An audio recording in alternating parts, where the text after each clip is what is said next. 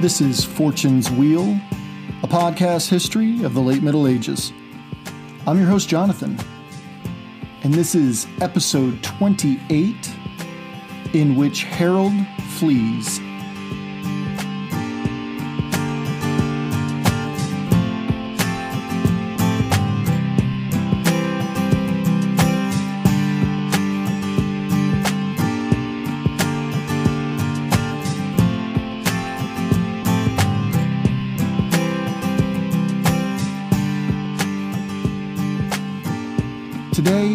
Catch up to an old friend of the show, someone who's made a passing presence already.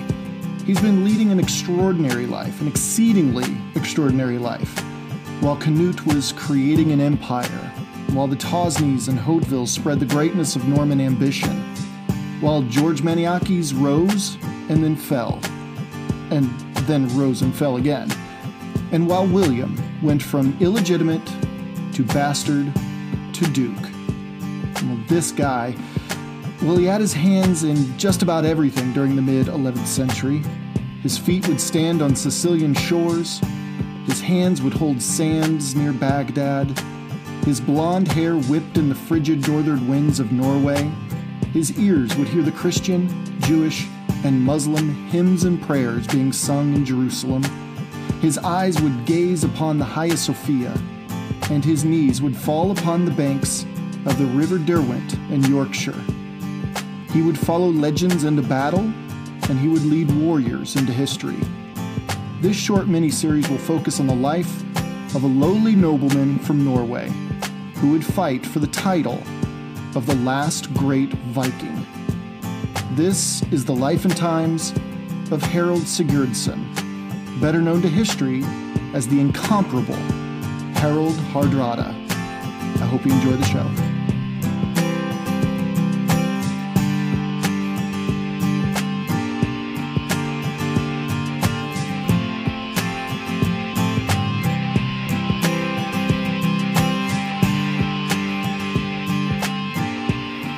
As the Cordoba Caliphate was in full collapse in Iberia, and the Drengots were hired by Lombards in Apulia, Harold III was born in Ringerike, Norway.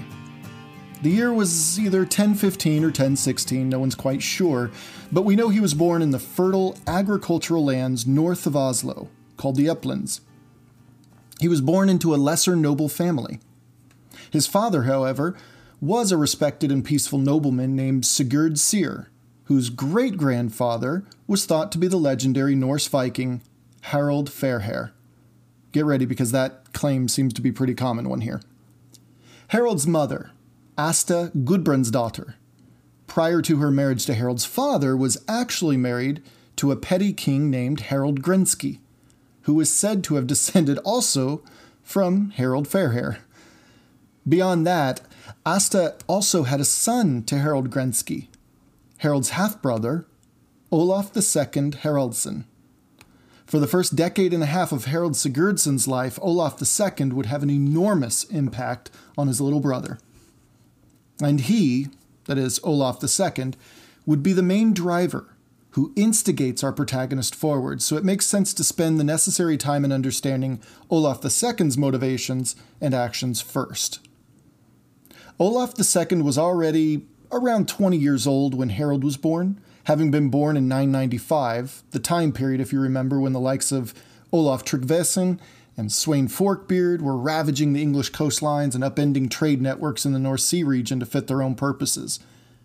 Olaf II, as so many young Scandinavian men did then, joined the fracas and began amassing a little wealth of his own and assuming the role of warlord in his own right though he was nowhere near influential enough to garner support away from the others like Canute quite yet. He was, however, a part of the war both for and against King Ethelred in the latter years of the Danish conquest of England. He led warriors against the English between 1009 and 1011. The Heimskringla recounts him fighting alongside Thorkel the Tall in the siege of Canterbury. But as Vikings were wont to do, he switched allegiances away from the Dan- oh, excuse me, away from the Danes in 1013, because King Ethelred was well, frankly, offering a larger paycheck for his services.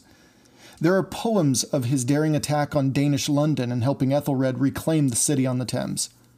But after Sweyn Forkbeard yanked more and more land away from Ethelred, Olaf II, Olaf II decided to move on, conducting raids in Iberia, both in the Christian kingdoms in the north and the southern caliphate centered in Cordoba in the south.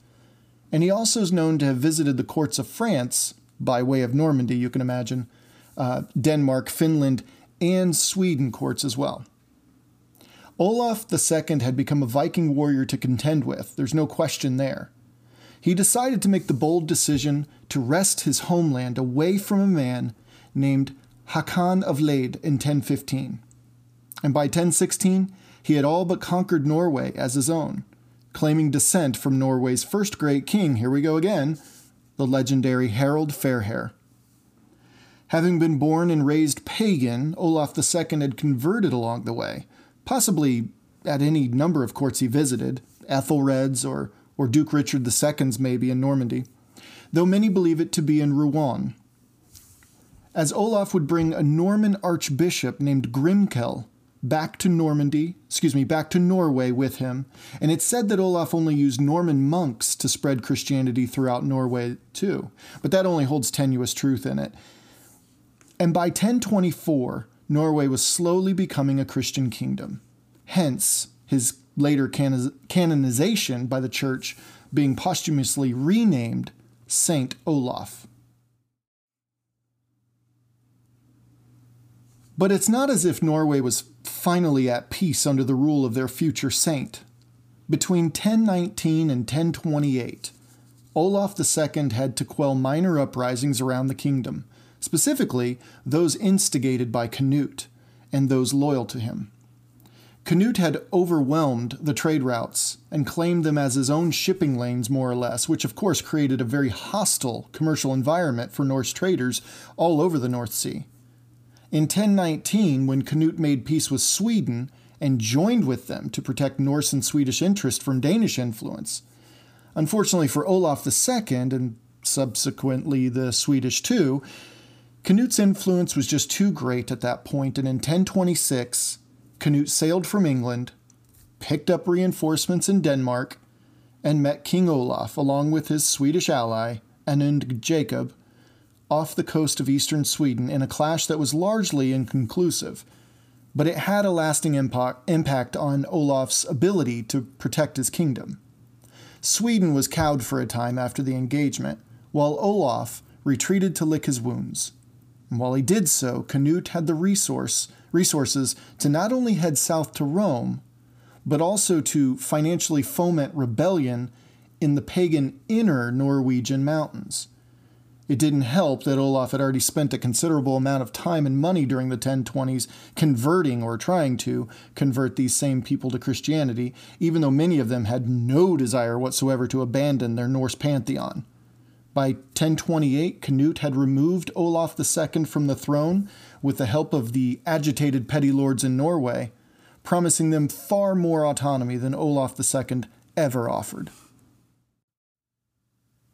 Olaf II escaped into exile, traveling the nearly 1,800, that is, 2,800 kilometers, between Trondheim and the Kievan Rus territory, then led by Yaroslav I who happened to be part of his own prestigious pedigree, a pedigree that is equally as prestigious as it is controversial.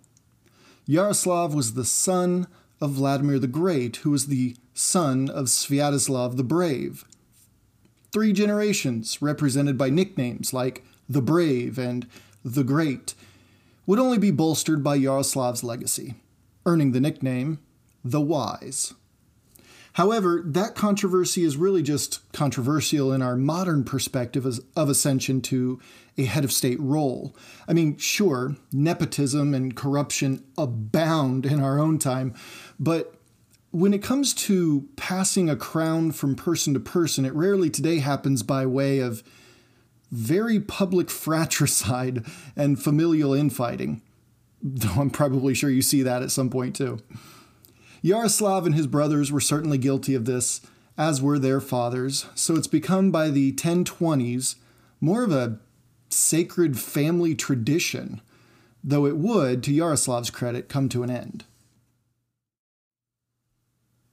Canute, in 1028, as a replacement for Olaf II, had set Hakon Eriksson on ruling Norway until he could devote the proper energy and time to it. So while Canute was putting out little fires around his empire from, from Denmark to England and again to Scotland, a tragedy befell his extensive diplomatic tree. In early 1030, just south of the Orkney Islands, Hakon Eriksson drowned in a shipwreck, leaving a power vacuum in Norway. In no time at all, everyone knew it, and as quickly as Canute set about remedying that problem, Olaf II in far off Kiev began a trip to take back his crown in Trondheim. With the financial backing of his new bestie, Yaroslav the Wise, who was nothing if not interested in influencing others. Upon hearing word of his half brother's return, a 15 year old Harold Sigurdsson of insignificant Ringerike, Norway, began quietly amassing his own retinue of warriors from the uplands, a region that grew to be quite the group of political dissidents in those days. When Olaf II reached Swedish shores, he found his little brother Harold ready and waiting for him to take back the kingdom. He also found a young man, Harold, who separated himself from the quiet leadership of his father. This kid was hardy, and this kid was tough, with an inexplicable ambition in his eyes that drew warriors to his call.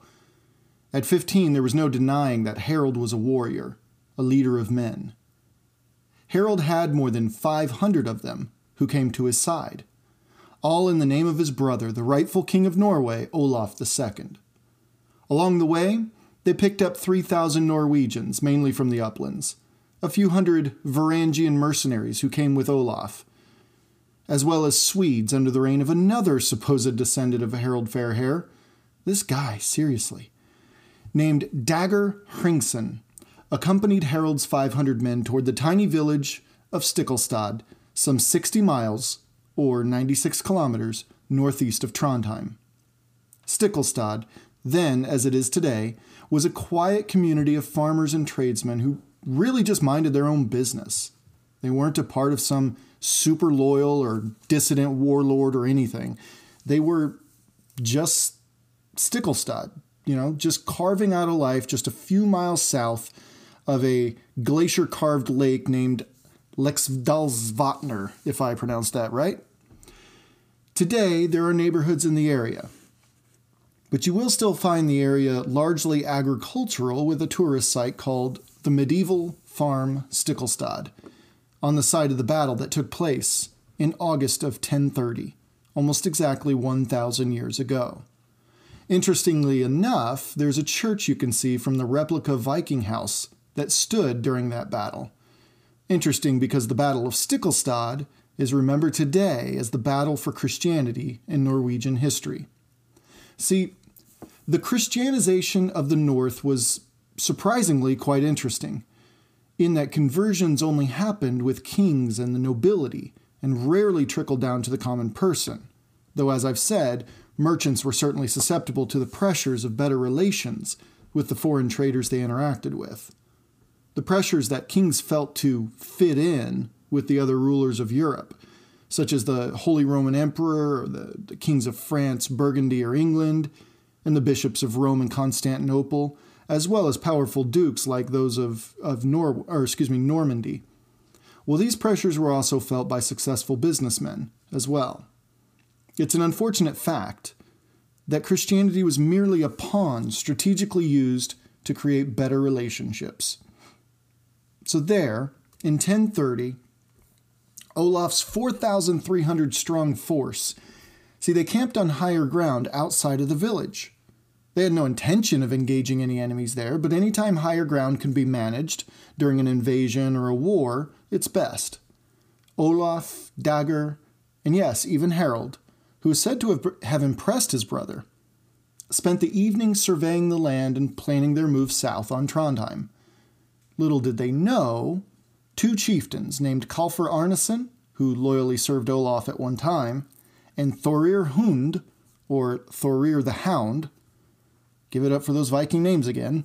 were approaching with a far larger force, outmanning Olaf's by nearly 10,000. Neither side had any formal battle plan. In fact, it kind of, if you stretch it, if you squint just so, it kind of reminds me, for those familiar with the American Civil War of the 1860s, when General Robert E. Lee led his large army of Northern Virginia into the northern state of Pennsylvania, a state who sided with Lincoln's Union. Two of his Confederate soldiers wandered into a nearby town for shoes, so the story goes as the Confederate Army was woefully in need of resources like clothing and footwear and food during the war. These two men confronted two Union soldiers, as in those soldiers who were a part of General George Meade's Army of the Potomac. Everyone quickly scattered upon seeing the other, told their commanding officers, and within a couple days, these two armies, completely unaware of the other in, being in the vicinity in the first place, would engage each other on the outskirts of Gettysburg, Pennsylvania, and mark not only a Union victory, repelling the invasion, but also one of the bloodiest days in the history of the United States. See, just on the outskirts of Stiklestad, 820 years earlier than Gettysburg, as Olaf's men camped on a hill, the far larger force of Canute supporters wandered into town on the main trail leading into Stiklestad which ran along the base of Olaf's Hill. Both groups quite surprised by the other. Well, there must have been a moment of sheer panic as they saw each other for the first time. Olaf ordered his men to prepare for battle. It was exact it wasn't exactly a charge downhill though. See, if you remember, Vikings were masters of that thing called the shield wall, a strategy they employed that employed the front line holding their teardrop shaped shields low to protect their the, from the feet up to the stomach, while the second line came up over the top of the first line with their shields to protect where swords and spears were thrust um, between the cracks in the shields, were thrust toward the the chest area and the head area. The thing was, if Vikings fought other Vikings, and it's also worth mentioning here that Anglo Saxons also employed this technique, as many by the 11th century were of Scandinavian descent, also led by an Anglophile Dane and Canute. See, it was one shield wall versus another shield wall. And in this situation, it was merely a matter of will, it was a matter of physical power. The two sides met near the base with a ferocity only seen when Vikings were involved in a battle.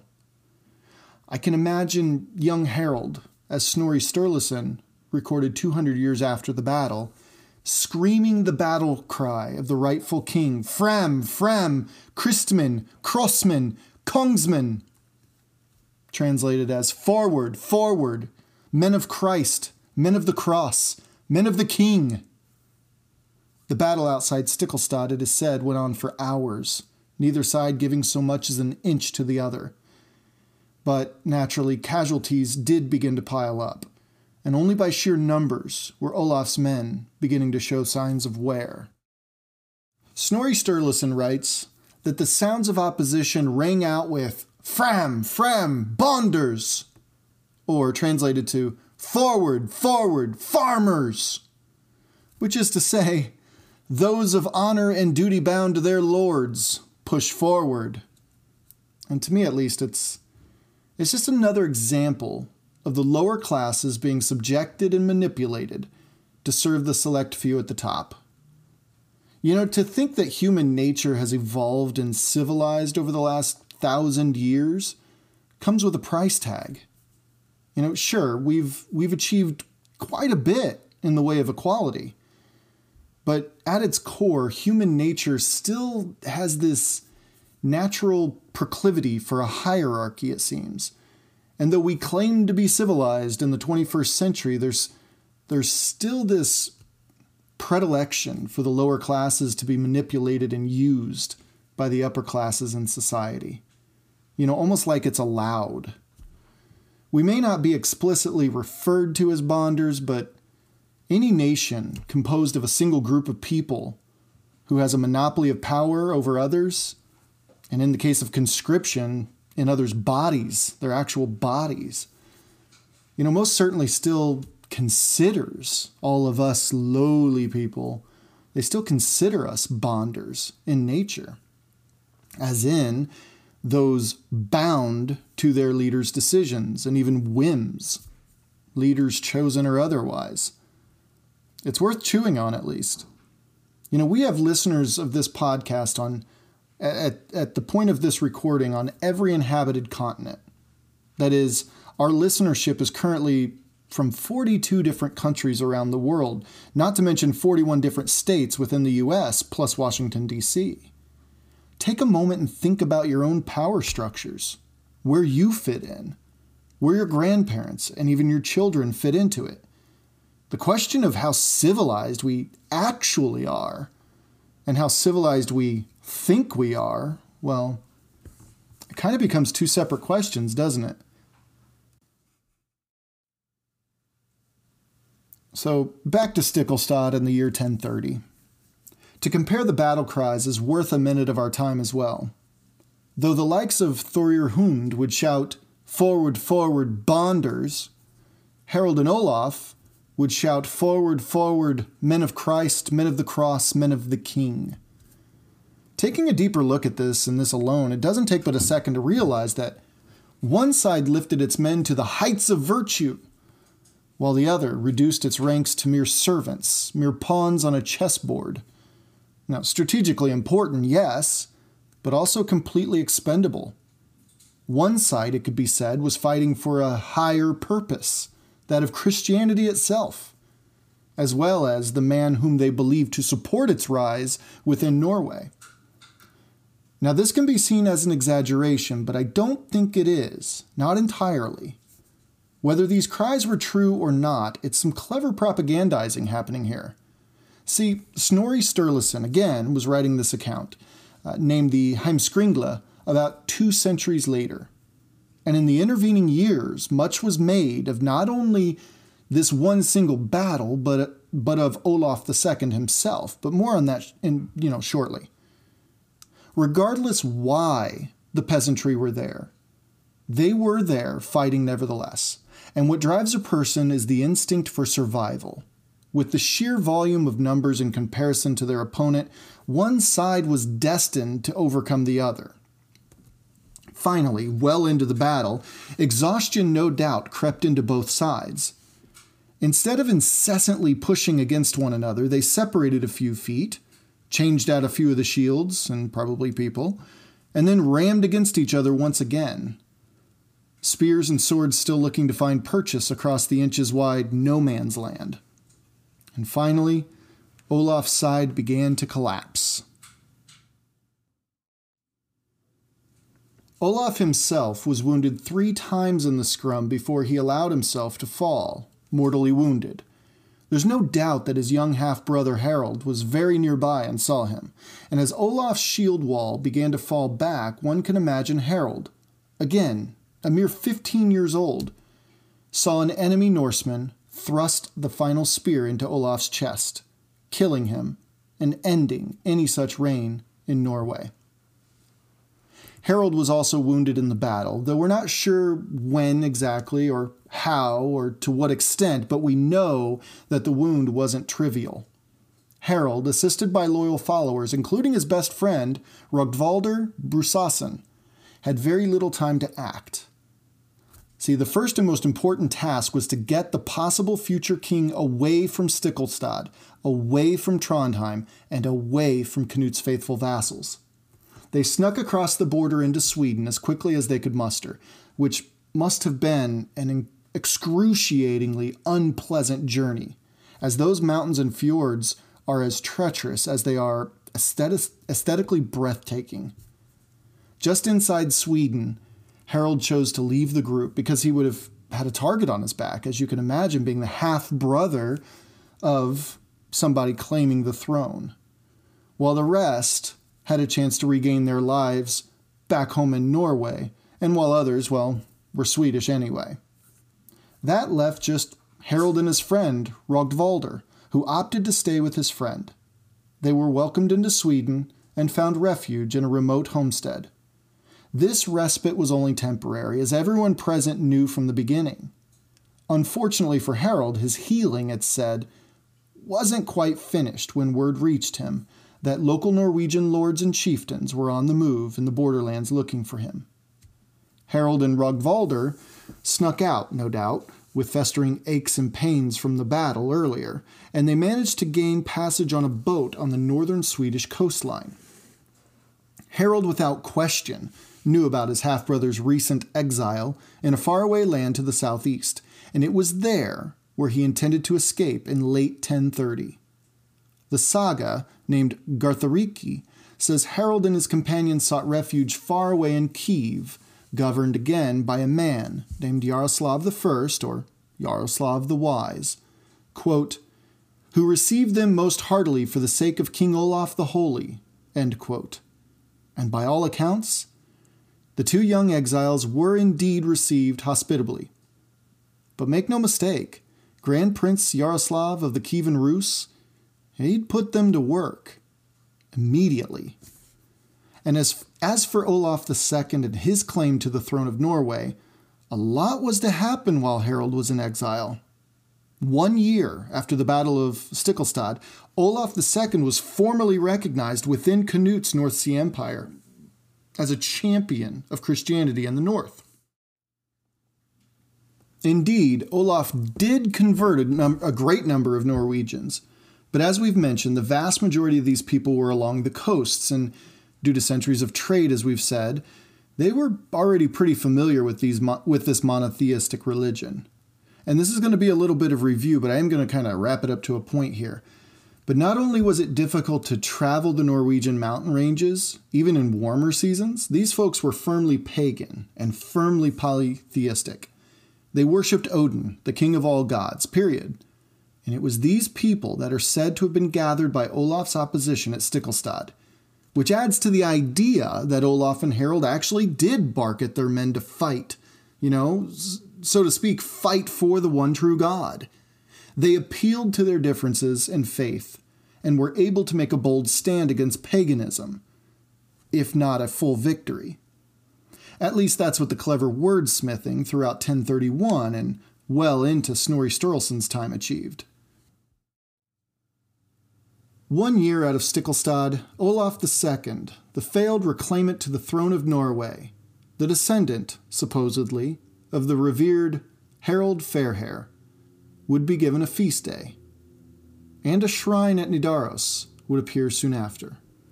I can't help but wonder if this was pushed by King Canute in a, in a similar way as what he did with his former adversary, Edmund Ironsides. Though Canute never once led a formal battle against Olaf, as he did with Edmund, Canute seemed to be the kind of ruler who didn't feel too threatened by ghosts, even those as respected as Edmund or Olaf II. In fact, Canute, clever as he was, seemed more inclined to allow or even encourage such admiration to flourish in an attempt to quell the conquered and defeated. It is certainly a way to endear one to one's enemies.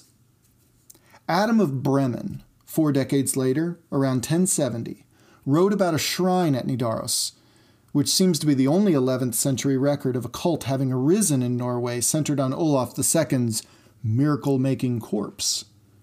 And by 1164, Olaf II of Norway was officially canonized as Saint Olaf, patron saint of Norway and the Faroe Islands, as well as woodworkers, and yes, even troubled marriages.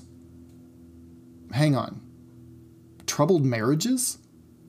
Saint of Norway, I can understand, but as for that last one, I imagine there have been more than a few Norwegian men who have requested the highest saint in the land to help overcome their fiercest adversary at home, but, but that's just my own speculation, of course.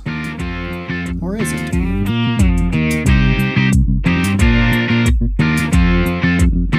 I hope you enjoyed today's episode, not only talking a little bit more about the Kievan Rus and the events that would turn a Norwegian king into a saint but also reacquainting us to an old friend of the podcast, Harold Sigurdsson. Please keep sharing this podcast with those you know and on your social media accounts.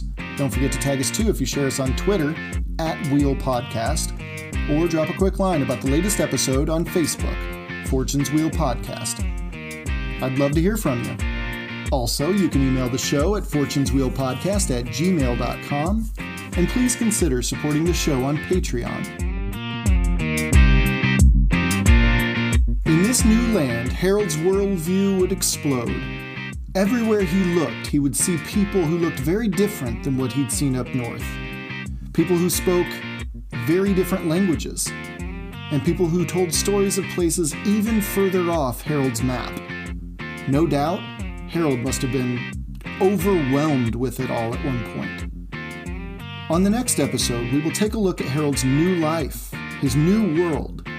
In addition to that, we will also take a look at one of the Viking Age's greatest rulers, the Grand Prince of the Kievan Rus in the early to mid 1000s, Yaroslav the Wise, as well as see Harold's transformation from mere exile to the very sparks of what would ignite Harold's passions in life the pull of greater adventure, wealth, and glory that seemed to fuel so many Scandinavians of the age. I can't wait to tell you about it.